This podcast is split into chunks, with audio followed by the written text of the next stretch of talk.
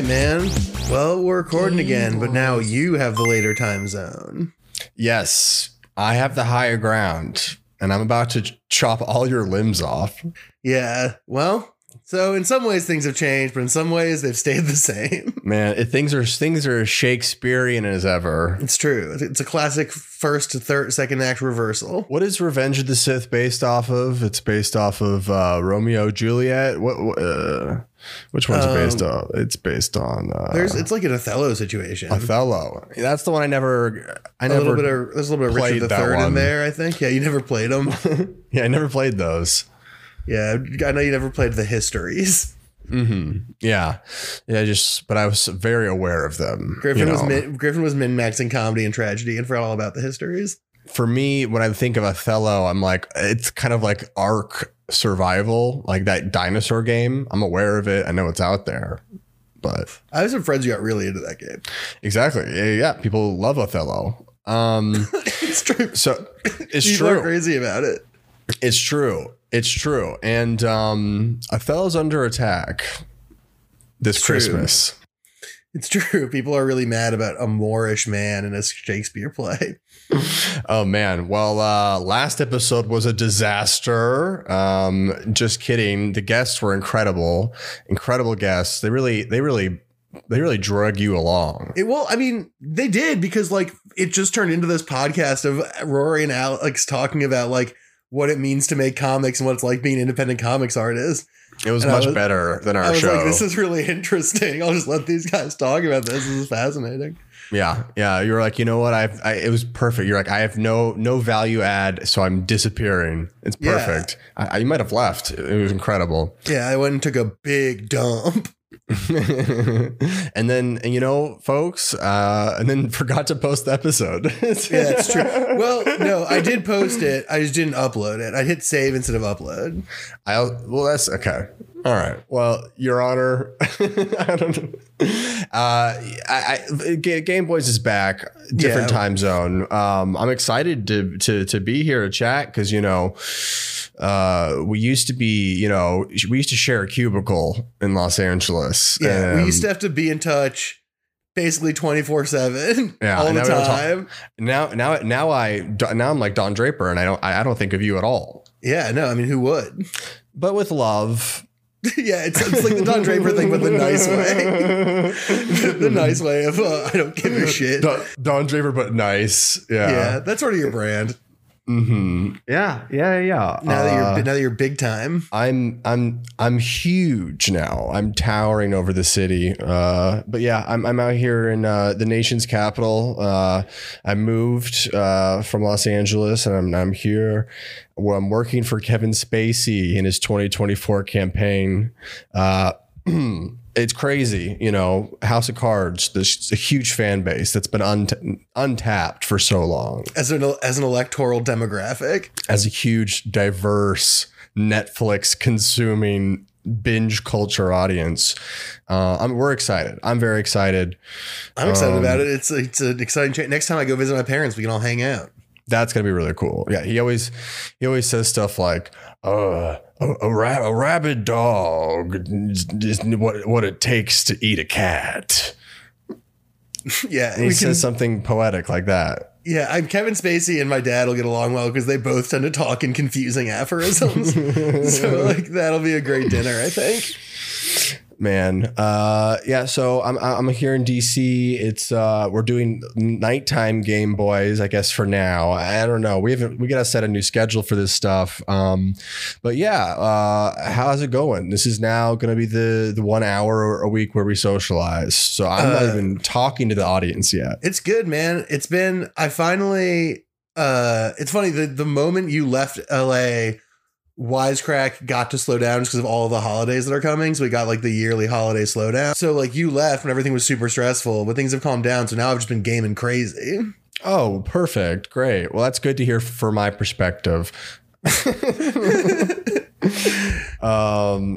good. It's just a lot of gaming. I mean, listen, I've been gaming a lot too in my travel times. You know, I don't know anyone in this town, which is perfect time to play a lot of video games. It's true. You gotta join an improv theater or a softball team. make some friends, or just keep playing video games. Yeah, we'll think about it. Maybe I'll just keep playing video games. You know, who knows?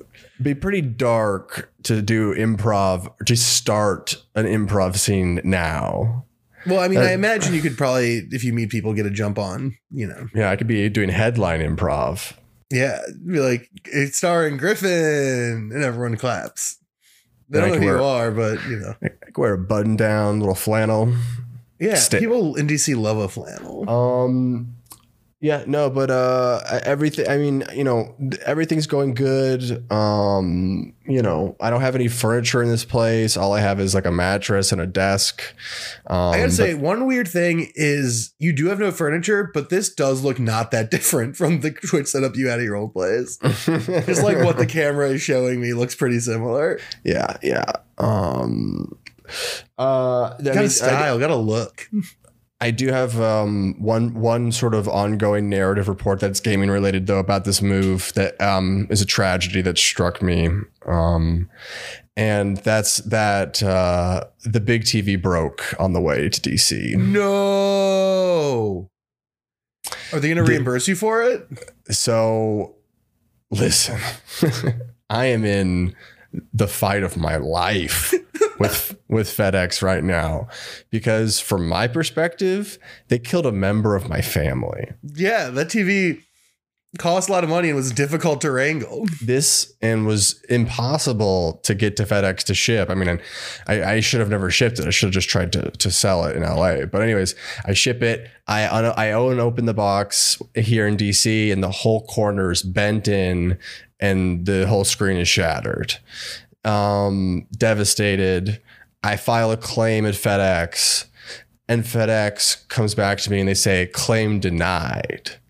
And I'm like, excuse me, what? Claim denied? And they say, well, because you don't have a receipt proving that you bought this TV, there's no proof of ownership, so we can't reimburse you for a value. That's insane. Yeah. And I was like, no fucking way.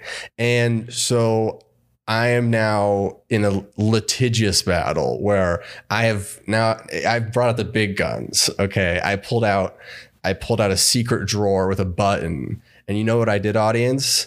I hit it. And that button said Geek Squad. I called the motherfucking Geek Squad because...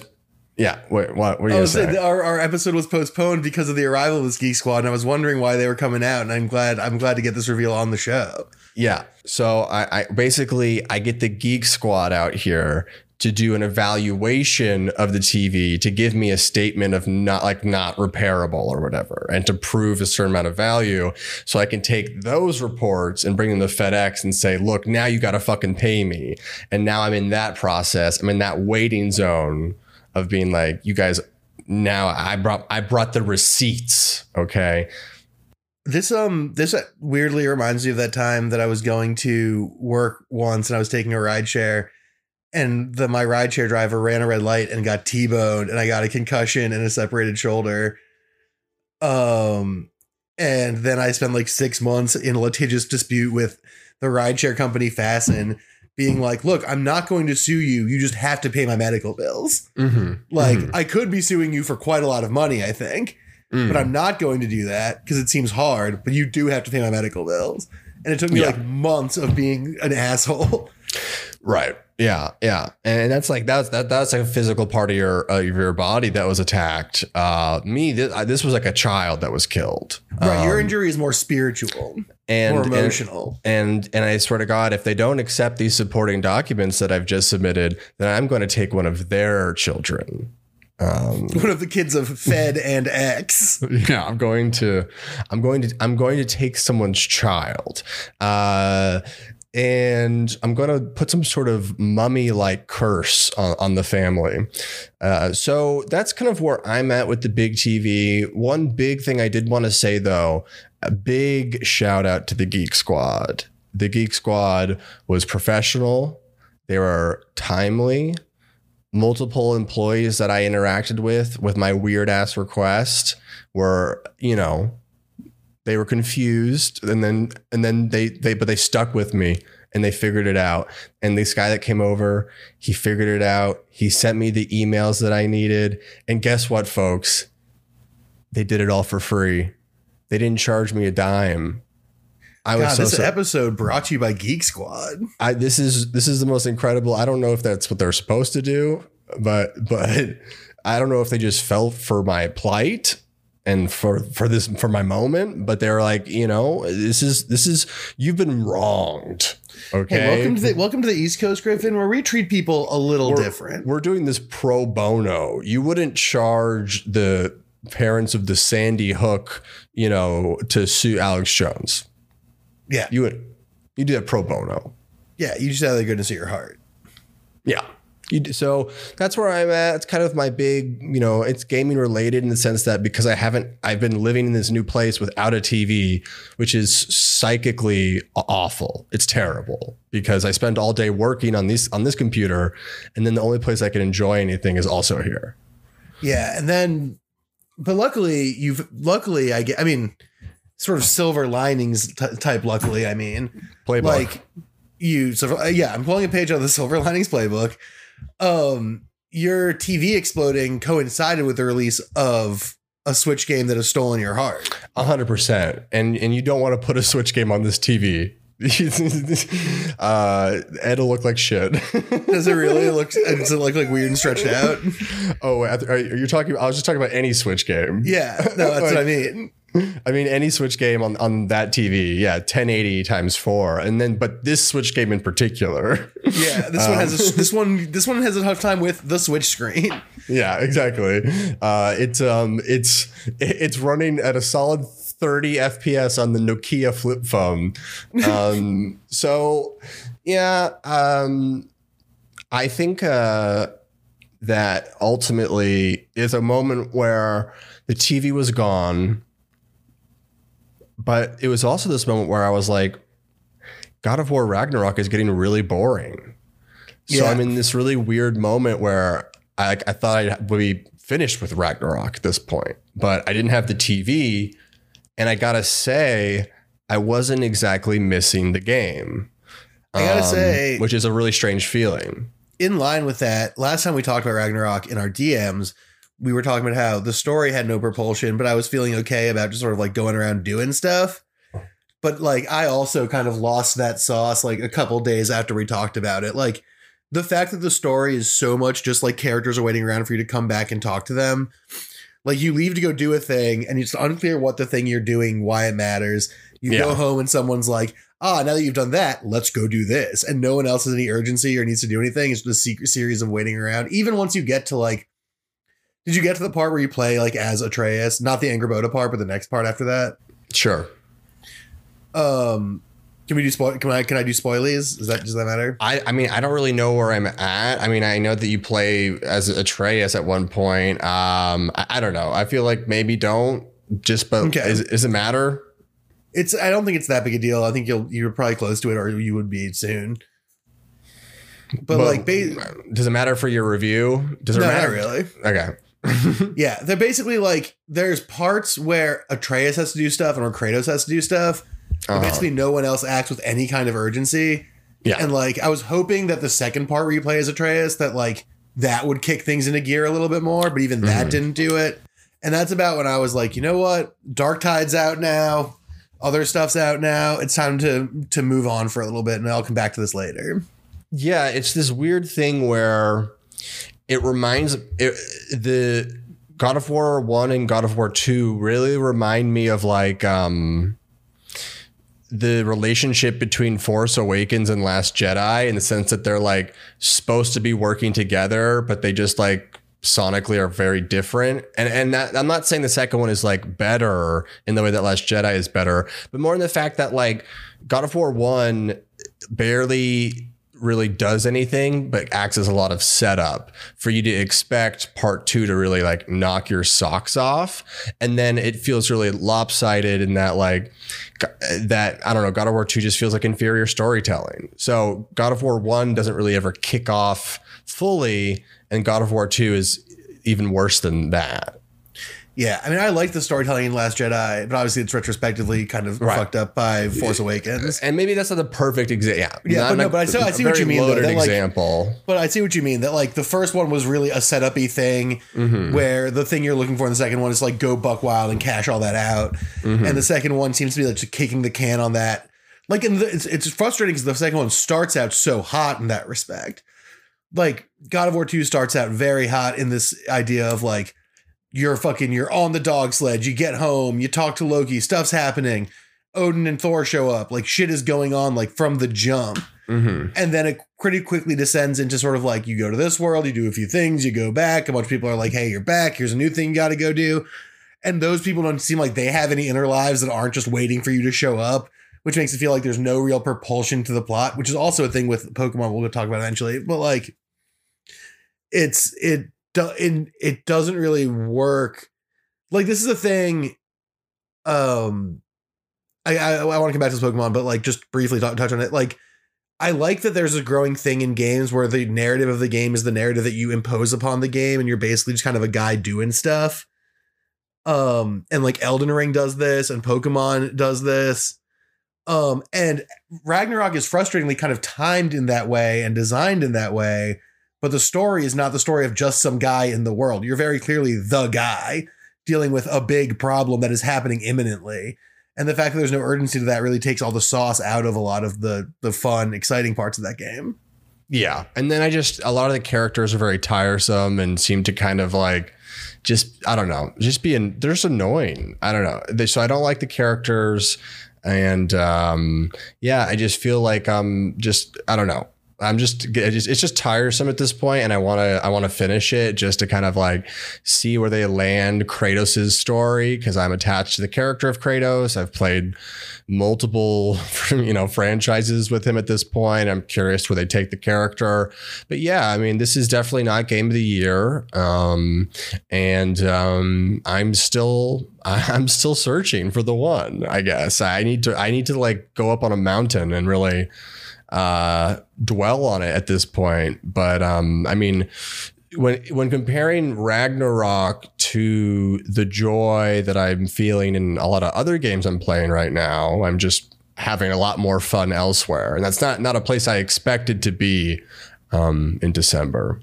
Yeah, totally. I mean, the fact that Persona 4, which is very Persona 5, which shares some traits of Persona 5 in the sense that like story beats happen, and you have a lot of downtime to go do social links and stuff, right? Like that rhythm of game design, like that has felt more propulsive to me than God of War 2, to the degree that I finished Persona 4.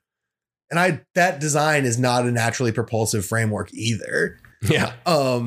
But like that's felt a lot more compelling to me than Ragnarok has. And to the degree that I finished that, like, 100-hour JRPG, and have like 20 hours on Ragnarok. Ragnarok is like a new smart appliance, like a smart washer and dryer. It's like fancy, it's brand new, but like the settings get all weird on the monitor, and it's like sometimes you just kind of wanted like a normal washer and dryer. Yeah, and it's like it's all another degree to which that parallel is very true is that like when it's working, like when it's doing all the things it's supposed to do, which it's capable of doing, it fucking rips. Right. And you're like, oh, this is why I wanted to get the fucking mega Dyson wash dry combo smart machine. But then you try to like do a load of socks, and it's like impossible to get the timer right. Oh, sorry, the Bluetooth disabled the entire thing. Yeah, exactly. And it really is that feeling. Cause like every once in a while you'll get a set piece that fucking rules, or a zone that's fucking really cool, or a plot beat that's like interesting. And you're like, oh hell yeah, things are moving now. And then it just like goes to a full stop again. And that really is a really good comparison, because it really does have these like really high points, but a lot of really just like boring droney low points. Yeah. My current, that was my old washer dryer, my current washer dryer in this unit, it's a combo, and these combo ones, they're impressive. Ooh, hell yeah. It's a washer and a dryer in one small little hole. Incredible. It's pretty incredible what can happen out here on the East Coast. When you're living in the heart of the empire, sort of where they get to press the button, if you know what I mean. Well, and I'm talking about the Geek Squad button. Yeah, that's the only button we talk about on this show. Yeah, the president has a nuclear football that's attached to the Geek Squad button. And it's used a lot. So, welcome to the show. Welcome back. We're here. We don't need to do an intro this time. It's too late. It's like what? It's 20 minutes in. Yeah, we kind of half did one already. So, what did you want? There's a lot of games to talk about. A lot of things to talk about. Just checking in real quick. Temperature check. As you know, I think this is as we speak here in the public square. It's always good to publicly say I'm supporting my Jewish co-host here in this time, and Kanye wanted to come on the show this episode, and I said no. Yeah, Griffin took the brave stance of saying, Kanye, it's a bad time. I just said, what value would come of this? I said that's not love, and then. He said that it's an audio medium. No one will see your complicated visual puns. Yeah. And then he sent me the Skyrim logo with a swastika through it. Yeah. And so that's when we stopped talking to him. But yeah, man, it's been fucking crazy out here. Do you want to talk about Kanye and Taibbi really quick before we do games? We don't have to get super into it. I want just flavor. I mean, The Kanye shit is definitely very silly and very weird. Also kind of obviously like terrifying in some ways, but like it seems like it's going to burn out any second though, right? There's just like no way it can go on like this for like at this level. Think so. Right? You'd think so. And like hopefully society will normalize away from sort of the growing anti-Semitic trend. But like I'm just in awe of sort of like the scale of how weird he's being about it. Mm-hmm. Like I said this to you in our chat that like, the Netanyahu thing is insane. It was like something that I would see on weird Twitter. I don't know. Yeah. It was like if you were playing like a game, like you're playing like a weird, like a Twitter game where it was like recreating famous names as household objects. If you close your eyes, it really just sounds like Grand Theft Auto Radio, just crazy people. And it's like it's this weird thing where like you can tell that all these people he's talking to, all these other anti-Semite folks, have like at least like had someone talk to them about being like, you can't just be a Nazi, there's like sort of a game we're playing here that has rules and parameters, and Kanye is just like, no, like I'm going to fully be like, I think Jews are bad. I'm a Nazi, and I'm going to talk about it in extremely clear terms, and B, but in the weirdest way I can think of. It's like the Key and Peele sketch where like they're doing D&D and they're trying to do it normal, but then one of the Jordan's character is like, I want some Alizé, and we go to the club, but for anti-Semitism. Exactly. Yeah, exactly. It's surreal. I was like, anti-Semitism is no joke, and it's like a scary thing, but it's this weird thing where like the scariest elements of it have already been around for a while, so this isn't like particularly terrifying in that way. Mm-hmm. It's mostly just like, wow, the anti-Semitic infrastructure that already exists has no he is so anti-Semitic and so committed to his particular flavor thereof that the pre-existing anti-Semitic infrastructure just doesn't even matter to him. Yeah. Yeah. Which is bizarre. And then, you know, the puppet itself, was there an anti-Semitic? I'm really into the puppet. And this is my last question. We'll move on. And for people who didn't see it, there was times where Kanye would, on the Alex Jones interview, would pull out a puppet, and he called the puppet Netanyahu. And it was a fishnet and a bottle of Yoo-hoo, the chocolate milk. It wasn't exactly a puppet as much as a weird, confusing visual pun. It was a visual pun. Yeah. It was kind of a Carrot Top thing. You're right. Yeah. It was Carrot Top. I tried to think if there were any like connections beyond it sound like. Yeah, because if it's just that his name sounds like those two objects, then can I say that that's very funny to me? Yeah, I mean, it is. It made me laugh. The only thing I could think of, this is very stupid, the only connection I could think of between that and stuff and like Jews in general is that like lots of young Jewish people who keep kosher drink Yoo-hoo quite often, because it's a non-dairy chocolate drink. And I'm sure Kanye's very in tune with that. Yeah, like that, right. That's the closest connection I can draw, is that like when I was a kid and we'd go to Bagel City and I got a pastrami sandwich, like I would have to get a Yoo-hoo to go with it if I wanted a chocolate drink. Yeah, Kanye's coming for those kids first. Well, I just needed to check in on that. I did my due diligence as a you know, non-religious full practicing gamer. Yeah, you're now officially an ally. Yeah, you can stamp your card. But every episode before this, I was an enemy. So let's get into some games, because that's what the audience Should we knock out a quick ad? Oh, wow. Already? Incredible. Well, if we're just switching from, you know, broad stuff to games. Let's do it. All right, let's talk about games. Sorry, I just saw the Kanye Instagram post. Oh no, which one's this? Okay, let me just I'm gonna DM it to you right now, and oh my. He saw the Chinese Elon Musk memes. Whoa. Incredible. Let's not forget about Obama. Let's not. Folks, Instagram is a wonderful place. And then, of course, someone posted a picture next to the Kanye Instagram post saying, with Woody in Kingdom Hearts next to Sora saying, "Hole up, let him cook." Yep. Let's cook. Let's talk. Oh, wow. I scrolled up in our DMs and I'm looking at 60 frames per second mod for Pokemon Scarlet. I think that's the perfect segue. Let's talk about some damn Pokemon. Hell yeah. Let's do it. You should start, because you've been playing this more than me. Okay. Have you been playing it all? Yeah.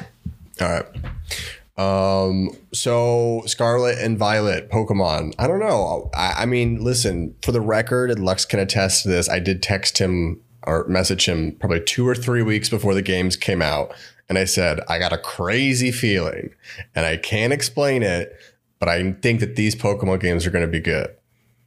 And then you were like, holy shit, these performance glitches are too much. I hate these these Twitter videos. But then pretty quickly you came around to, no, I was right before, it's good. Yep. I was right. And, you know, I'll have to say, you know, I'll eat crow. My prediction system has been needing some tweaking on the show lately, but this is a prediction that I really feel like I swished from the 3-point line on, because, man, I'm really enjoying this game. And I think that all of the technical difficulty conversations, you know, they're right maybe on the facts, but they're wrong on the feelings, because ultimately I feel like this is a Cyberpunk situation again. Yes, technically it maybe shouldn't have launched in this state, but the underlying gameplay of this game is so strong that I'm still enjoying it. This is a damn good Pokemon game. This is leagues better than Legends Arceus. And I can see why now, for so many ways, that Arceus didn't even get a color. Didn't deserve a color. Damn. Yeah, it is. My friend Jason would describe it as a good wireframe with a bad paint job. Like the sort of like largely aesthetic questions of like frame rate and like is your friend Exhibit? I wish. He's like strong. It was just a description, like a pit in my ride kind of car. Yeah, no, it is kind of a pit in my ride type way of talking about it, for sure. Yeah. Yeah, or the game, like, even though it doesn't like work in terms of everything operating the way it's supposed to all the time, the game works as a game. Like, it's so fun to play. It really makes, like, it is a game where you're just kind of a guy wandering around the world, but it makes wandering fun. Stuff looks cool. There's guys everywhere. You can let your little guy out to run around and do stuff for you, so it doesn't feel quite as arduous. You're a lot more involved with like Pokemon throwing the balls at stuff. You can avoid things if you want to. You can see them. Like there's a lot of stuff. There's a lot of really good stuff about it. But the big things is that it is It has more of a Pokemon story, more of a Pokemon world, and the Pokemon themselves are amazing. This is a good set of Pokemon. And so I agree with 2 out of 3 of those claims, and I have mixed feelings about one of them. Okay. I think the Pokemon are great. I think the Pokeworld is great. I think this game doesn't really have a story, and I think I kind of like that about it. Mm-hmm. I said it had a Pokemon story, which is they barely ever have much of a story. Yeah. And this has even less than usual. And I think that was right to do. I think they were right to do that. Interesting. Because I was mad. We can flash back to Sword and Shield. I was so upset with some storytelling in Sword and Shield, the stuff that happened along the lines of, but you haven't played much of the game though either. But I've also talked to people who've played it. I've played on Forest File where he's pretty far on it. Like, I know once you get deep enough, some stuff happens that gives it a little bit more of a narrative. Mm-hmm. But there's no like propulsive conflict running you through it. And earlier Pokemon games have had that, but more recent ones not only have not had that, but have almost had anti that, where like things are happening, but people are just telling you not to pay attention to them. And I like that this game is just like, look, you're a guy in the world doing a Pokemon thing that many other people are doing. The only thing that's distinct about you is that you control this character, which makes him special, and like that you get to do extra things. I think that is legendary Pokemon, and then by the end, some stuff maybe happens. But like, I mean, I think that's most traditional Pokemon games, and so I think for their first like real open world one, it made sense to not try to overdo it too much in that category. But there is a very clear story in this game, and the story is your mom is finally hot. And she's being creeped on by the professor, and they're in a secret relationship, and you need to stop it. Yeah, there is that. That is in the text for sure. It's in the subtext. Yes. The characters are way better looking. They are way better voice performed. The facial animations are far better. This is like one of the best in terms of just like cutscene, like 3D things. It's still very primordial. It's still very basic, but comparing it to what they've done in the past, I like the characters. I like your friend Nimona. I think that she's really iconic. I think that all of the different trainers that you meet have these gorgeous, iconic looks to them. So I think on those levels, the storytelling is really effective. Yeah, it feels. I mean, that's why I was drawing a distinction between the story and the world. Like, that's also that I think of as the world. I think the world is really great. Like, every town is fun. The trainers are fun. The people you meet are fun. Mm-hmm. And I like that there's not really a propulsive story at the front end of the game. I like that the game is sort of just like, you're a poke guy doing stuff. Like, a lot of them start out with like, hey, you're doing this errand for this professor who sends you to this town where you learn some secrets. And then there's like a bad gang you've dealt with, and all those things are in this game, but they don't like pop up like as much as they could. Yeah. They don't pop up one driving to the other or anything. They're just stuff you can choose to engage with whenever. And that's part of the nature of the open world setting in some senses, is that, you know, like I'll like Team Rocket and all the Team Rocket iterations in games are usually used as like roadblocks, like, oh, you have to defeat them to actually get through to the next town or whatever. And this doesn't really act like that. I think ultimately there's a lot of ways where this game fails as an open world game. And that's why I'm saying it's like, for me, it's probably just on an enjoyment level with all of its broken shit and all this stuff. Like, it's still like probably like a 7 or 8 out of 10 for me. I thought it was going to be a 3 or 4 out of 10 based on just how bad Pokemon's been lately. But yeah, I mean, if the core gameplay is fun, I really, really think that I can forgive a ton of stuff. I think it's great. You get the legendary right at the top, and you get to just ride around on them and have like this relationship with them. I always like kind of found the legendary system in old Pokemon games to be kind of odd, because, you know, it's cool to catch the legendaries, but typically you catch them at the very end of the game and then you don't really play much with them. It's much cooler for me to have my Pokemon I fight with and then my legendary Pokemon that I have a relationship with and in like a more meaningful way. Yeah, who you do eventually, I think, you probably eventually get to use. Maybe. Maybe. Yeah. Right now they're like too weak or whatever. I don't know. They got their own thing going on. But yeah, I don't know. What Pokemon are you rocking with right now? I've got What do I got? I got Quaxley as my starter. Okay. And I went with the fire crocodile. You went with Fuecoco. Yeah. I'm moving around. I got a Skidoo who's not from this generation as my grass type. Let's talk about some new generation ones. So yeah. The new generation ones. Let's look at let's look at the list. Let's see who I got from the list. Cause I like Gimme Ghoul is this like little ghost that's in a treasure chest. Yes, I like Gimme Ghoul a lot. He's really cute. He's completely he's like a Magikarp. He's so fucking weak. I keep on trying to use him in battle, but he's pretty worthless. But Gimme Ghoul actually has a really unique property where the only way to evolve him to his final form are to find all of these Gimme Ghoul coins around the world. So they're kind of like the Korok seeds of this Pokemon open world, but they're just like a lot more generic and not as well hidden. But I thought that was like just a fun, like new open world kind of genre of Pokemon. Yeah, that guy was fun, especially like you said, because of like the mechanical elements of it.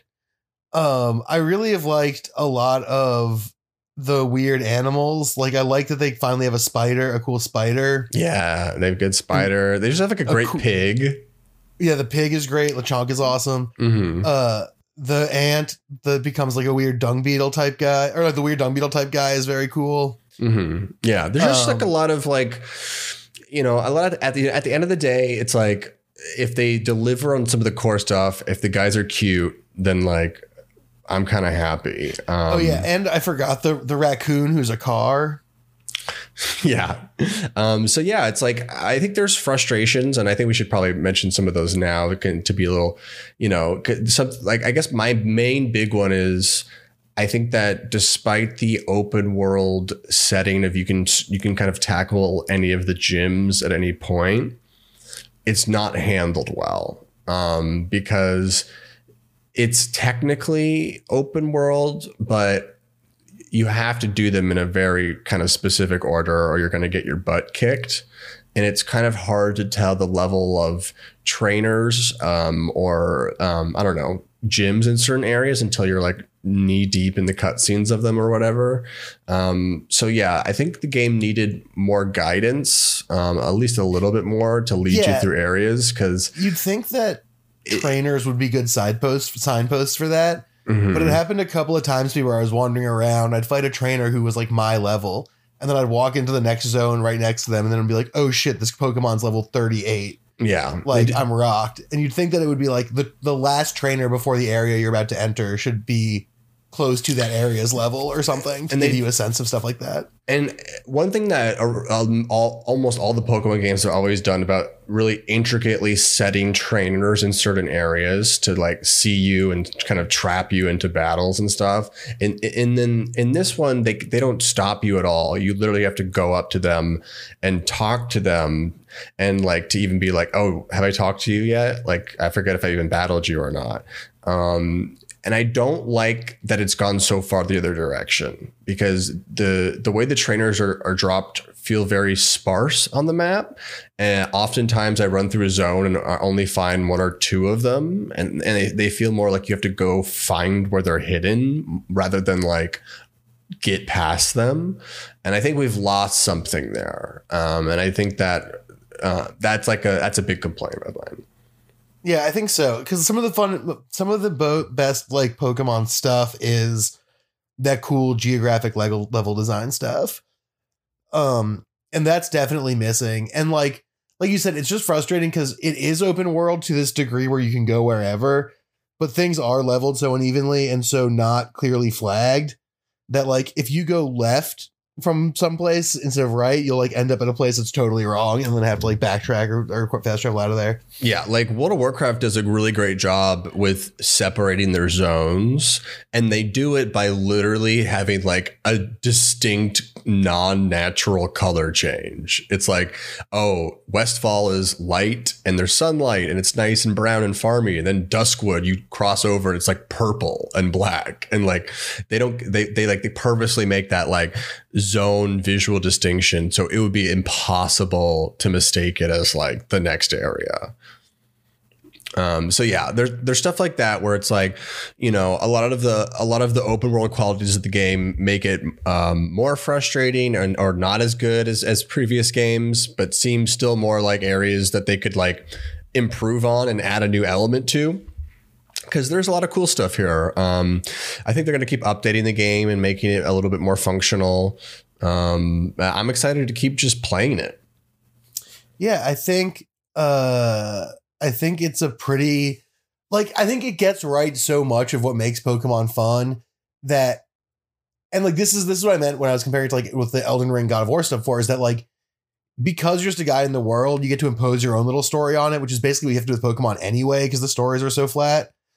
So like, you're already going to be doing that. So just lean into that. And they just made Pokemon fighting really fun, made Pokemon catching really fun, gave every gym some flavor. And I think the open world could use some tweaking. I think the guidance is pretty bad, like you said. I think obviously there's like the glitches and stuff.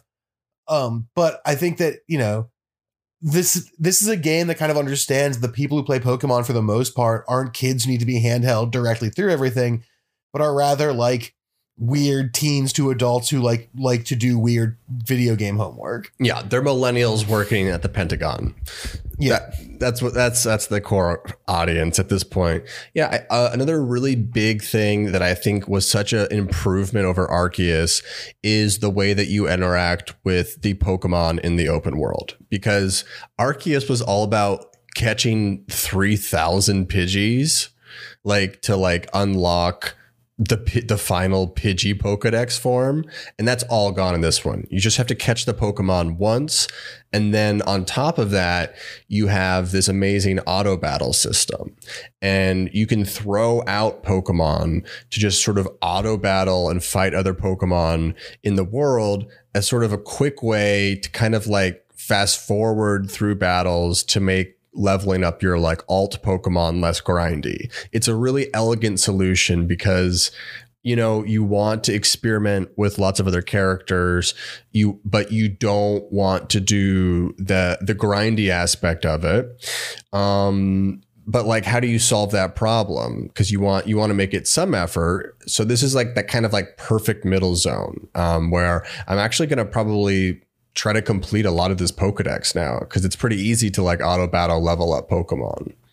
Yeah, it's nice that way. Like, you don't have to, you can sort of traipse through an area and just passively gain XP in a way that means you don't have to like commit a bunch of your time to fight after fight after fight after fight with the same three types of Pokemon or whatever. Yeah, and you get to throw the Pokemon out into the real world and see it walk around and run around with you, and there's something fun and engaging about that. So I love that. And then I also just really like the fact that, like, you know, you just catch the Pokemon once, because at the end of the day, it's like you want to catch one of each. You don't want to catch 6,000 of each, which is what Arceus was demanding you to do. And ultimately just felt like a really boring grind. And like, you know, and also like watered down the value of Pokemon. It's just kind of like a fucking, you're just turning into like a giant like factory farm at that point. It's like, oh, I catch one. They're meaningful. That's my Pidgey or whatever, you know, like, yeah. And so I really like the balance of that in this game. And yeah, just another reason why I think it's better than Arceus. It's also just fun to like, yeah, there's like a real joy in watching your little guy go off and just beat up a bunch of little doodads. Yeah. Like just throwing out my little Quaxley and watching him just like kick the shit, or I guess whatever Quaxley evolves into. I don't know. I call him Swoop Slurpo or Slurp Swoopo. So I don't know. Oh, I never give them nicknames because I want to like remember their original names. So when people like talk about them, I'm not like, what? Oh, see, I do the opposite. Although that makes a lot of sense because I always get confused by the names, but I like to name them. Yeah. So they all have fun vibes. Yeah, I did that as a kid, but as I went on, I was like, well, I just can't remember like their actual names now that there's like 9,000 of them. That makes sense. I'm too deep in the hole. Yeah, you're too deep in the Slurpo. I'll throw Slurps out and just have him like, it's so gratifying to watch him like kick the shit out of like seven like little tarantula guys. Yeah. Yeah. Yeah. So there's something about that that is just really great. There's a lot of great ideas here. It does actually legitimately feel like a good roadmap for something to be built on, to be much better. So yeah, ultimately, I'm giving this one 2 thumbs up. Definitely a fun purchase, a great purchase for the Switch, and not technically as bad as a lot of other Switch games that I play. Yeah. No, I think it holds up pretty good. So here is the thing on my end. Have you played Dark Tide at all? No, but I'm seeing a lot of people post about it. It is a fucking blast, dude. All right, we'll play. It is so fucking fun. We'll play. I'm just so fucking broke. Yeah, no, for sure. I've been playing. Hey, but not for long, baby. That's true. Once those checks come in, big boy. Once I sue FedEx. Yeah, and once you get those FedEx, once you pull your slip and Jimmy on FedEx. Once I tell Kevin Spacey about FedEx. But yeah, so it's just a Warhammer 40k group shooter game. It's still in beta I guess it's actually officially out as of a couple of days ago. It kind of looks like it's like Left 4 Dead or whatever.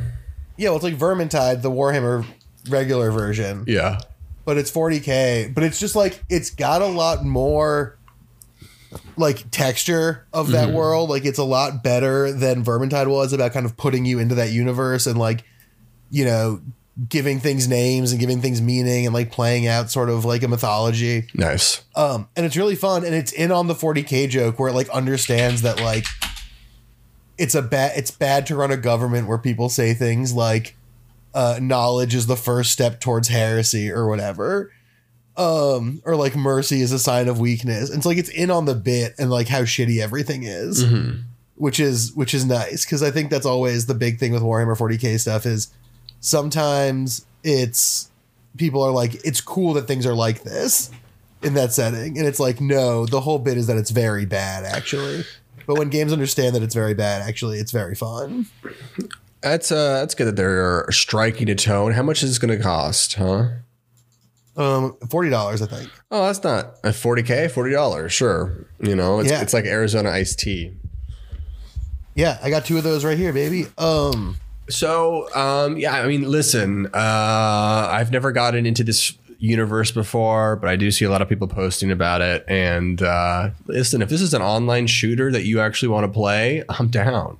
It's super fucking fun. Well, the fun thing is you just get a little squad together and you just go fucking kill a bunch of guys. And I like that it's very melee heavy, which is really fun. Yeah. Like it's a shooter where I don't carry a gun. Like I have a big sword and a magical staff. Mm. And I cast spells and I cut dudes in half. Damn. And it's a fucking blast. That's also another great reason why why Overwatch 2 is probably the only other game we could play, because a lot of melee characters. Yeah. Cool. It's a really cool little game. It runs on Steam Deck.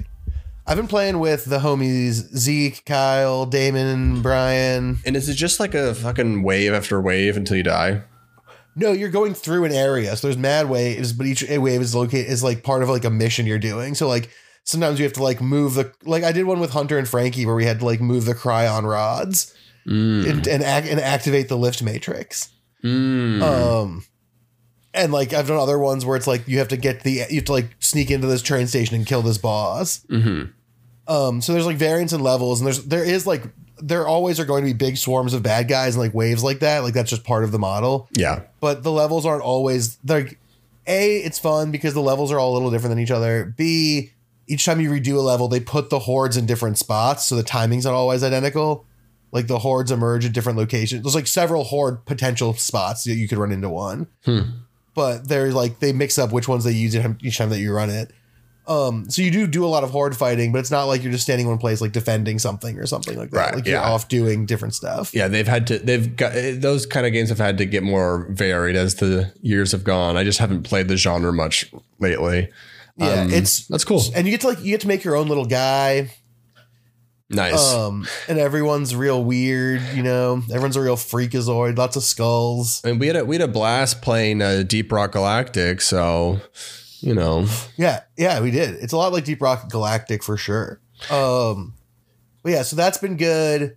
Played Persona 4. That's been good. I also played a lot of Marvel Midnight Suns the past couple days. Ooh, okay. Give me like a light temp check on that, because obviously at some point I'm going to buy that. I don't know if I'll play that next week because I'm going to be on the road, and I think I want to play it on my computer. Yeah, it's okay. But so let's go. One, very different than what I thought it was going to be. Oh, interesting. Two, still extremely fun. Yeah. Three, way more Fire Emblem-y than XCOM in a lot of ways. So all I'm back here thing. So what I expected to be was just like XCOM, but Marvel, right? Like you're top down looking at the guys on the screen, yeah, moving them around. That is not how it works. It's a card based system. Yeah. No, we knew that. But like, it's not like you move, but each card also controls your movement. Mm-hmm. And like you only get one free move per turn. Everything else is dictated by which cards you play and who you target and how they move around the map and stuff. So positioning is like a much different thing than what I was expecting. That's cool. That's cool. They went with like a new system. It's a cool new system, and it's cool because every character's deck is like different and specific. Yeah. So like you can do different team up mixes that lead to like very different strategies, mm-hmm. Which can be really fucking fun. That's why I still really super like it. It's the graphics are pretty bad. The story is very silly. But it's still like it's silly and like a kind of fun, like almost like Chris Claremont, like 90s X-Men type of way. Mm-hmm. Everyone just has big feelings all the time. Yeah. I've watched a few of the cutscenes. It's trash. It's terrible. Yeah. It's like it's like watching like, I don't know, like One Tree Hill or something like that. Like it's just like you have to love it. Yeah. It's doo-doo butt stuff in a pretty fun way. And then there's such a big focus, way more than I expected, on going around your little home base area and finding hidden collectibles and exploring stuff. Mm-hmm. And also on talking and spending time with your teammates and building up friendship stuff. Yeah. Those are like really essential components, which makes sense when you think about it, because you can't do the XCOM thing of just like recycling endless guys. Like they kind of have to be specific Marvel guys for the game to make sense. Yeah. You have to invest in them. Yeah. Yeah.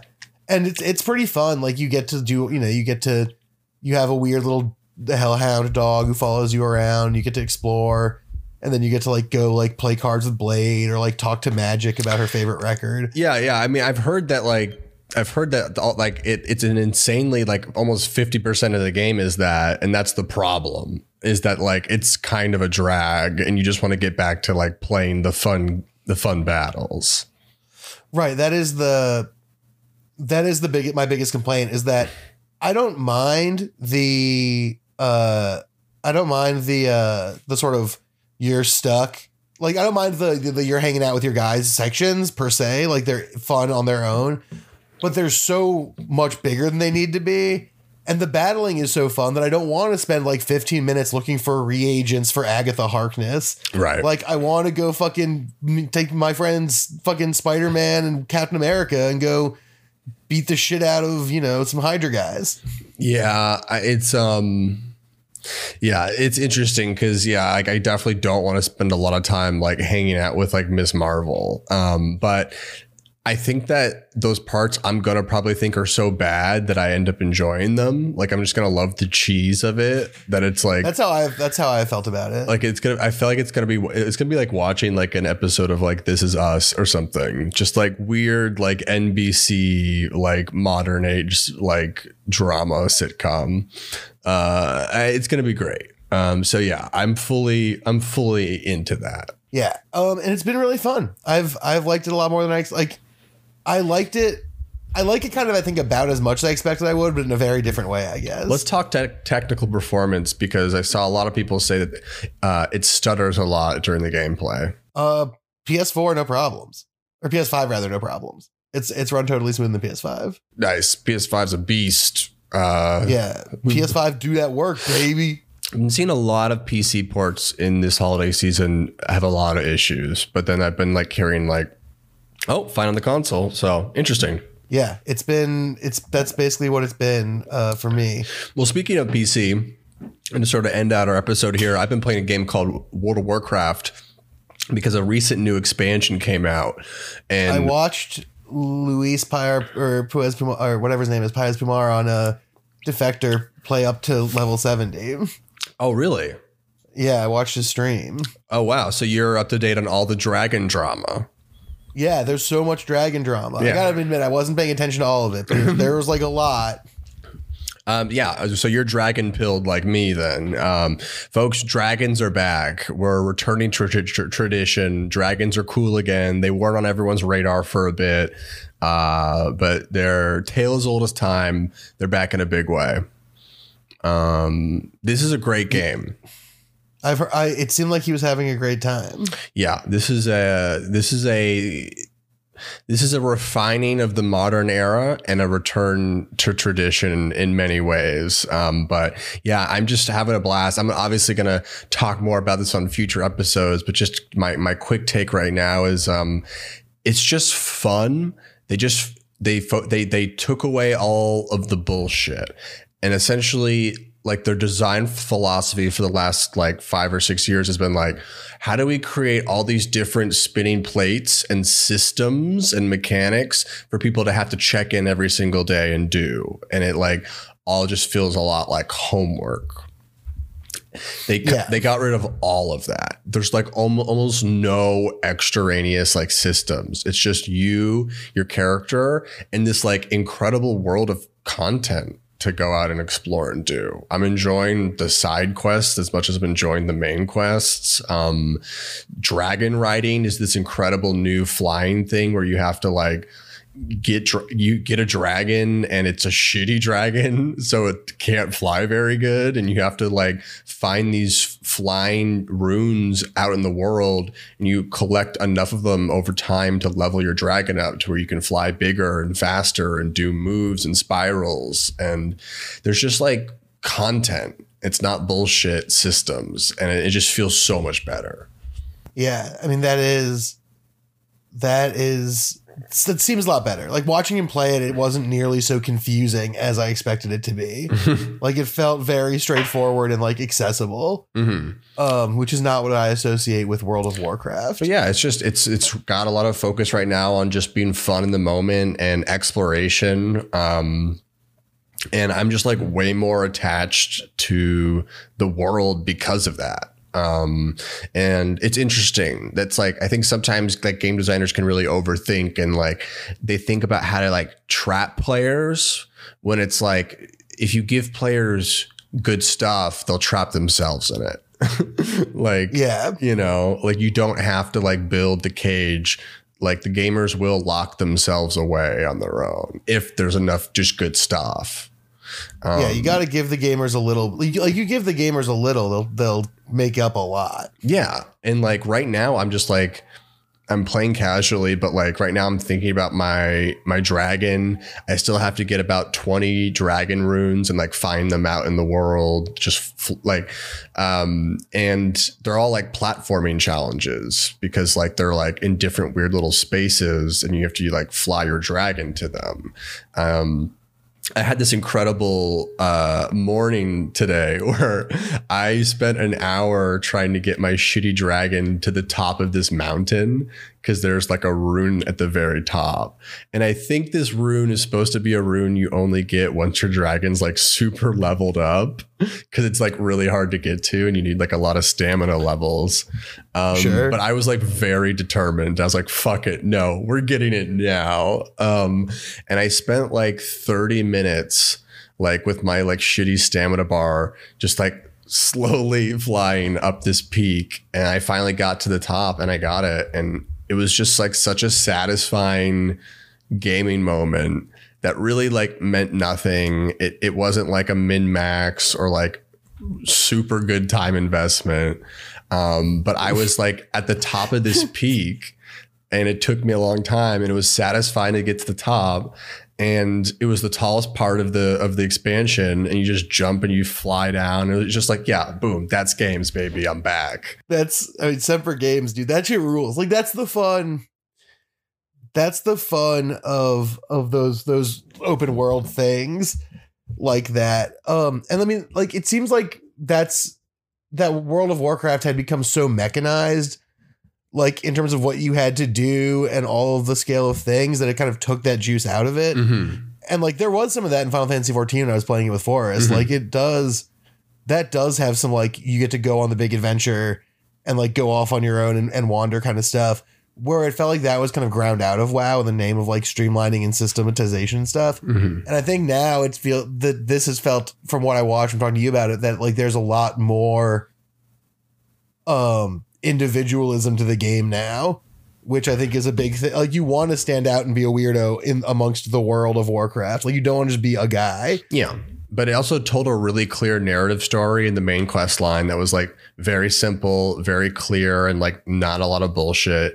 And everything about the world is so sort of like fun to be in that like I'm watching all these YouTube videos about the lore of certain characters now that I just never would have given a shit about before. So they're doing a lot of things right with this one. And I know Blizzard has talked a lot about how changes that they want to make sometimes happen like two expansions away. Like they can't even like fully get to where they want in like one expansion. And then it like it takes a long time to like get out to like the next phase. So like I think that we're on a trajectory now that's very good for the game. So I'm giving it two thumbs up. And we'll be continuing to check in on the game in the future. Other than that, yeah, I mean, I think we got to end the episode. But I've been playing Overwatch 2. I've been playing Call of Duty. I spent $80 on Call of Duty. We'll talk about it. There's a lot. There's a whole era, a whole new era of the show. We're still doing the show, and we're doing the show. But it's a new era where Griffin has the later time zone. He's East Coast. I'm Central. We're going wild. It's a new time. Yeah, this is the sound of someone going wild. We're high energy. It's 7/8 o'clock. No one's tired at all. But we will see you guys next week. I wake up at like 5:30 now, so this is like fucking midnight for me. Yeah, and I am always exhausted. That's sort of my thing. But yeah, we'll be back next week with more games, more boys, and we'll talk to you guys soon.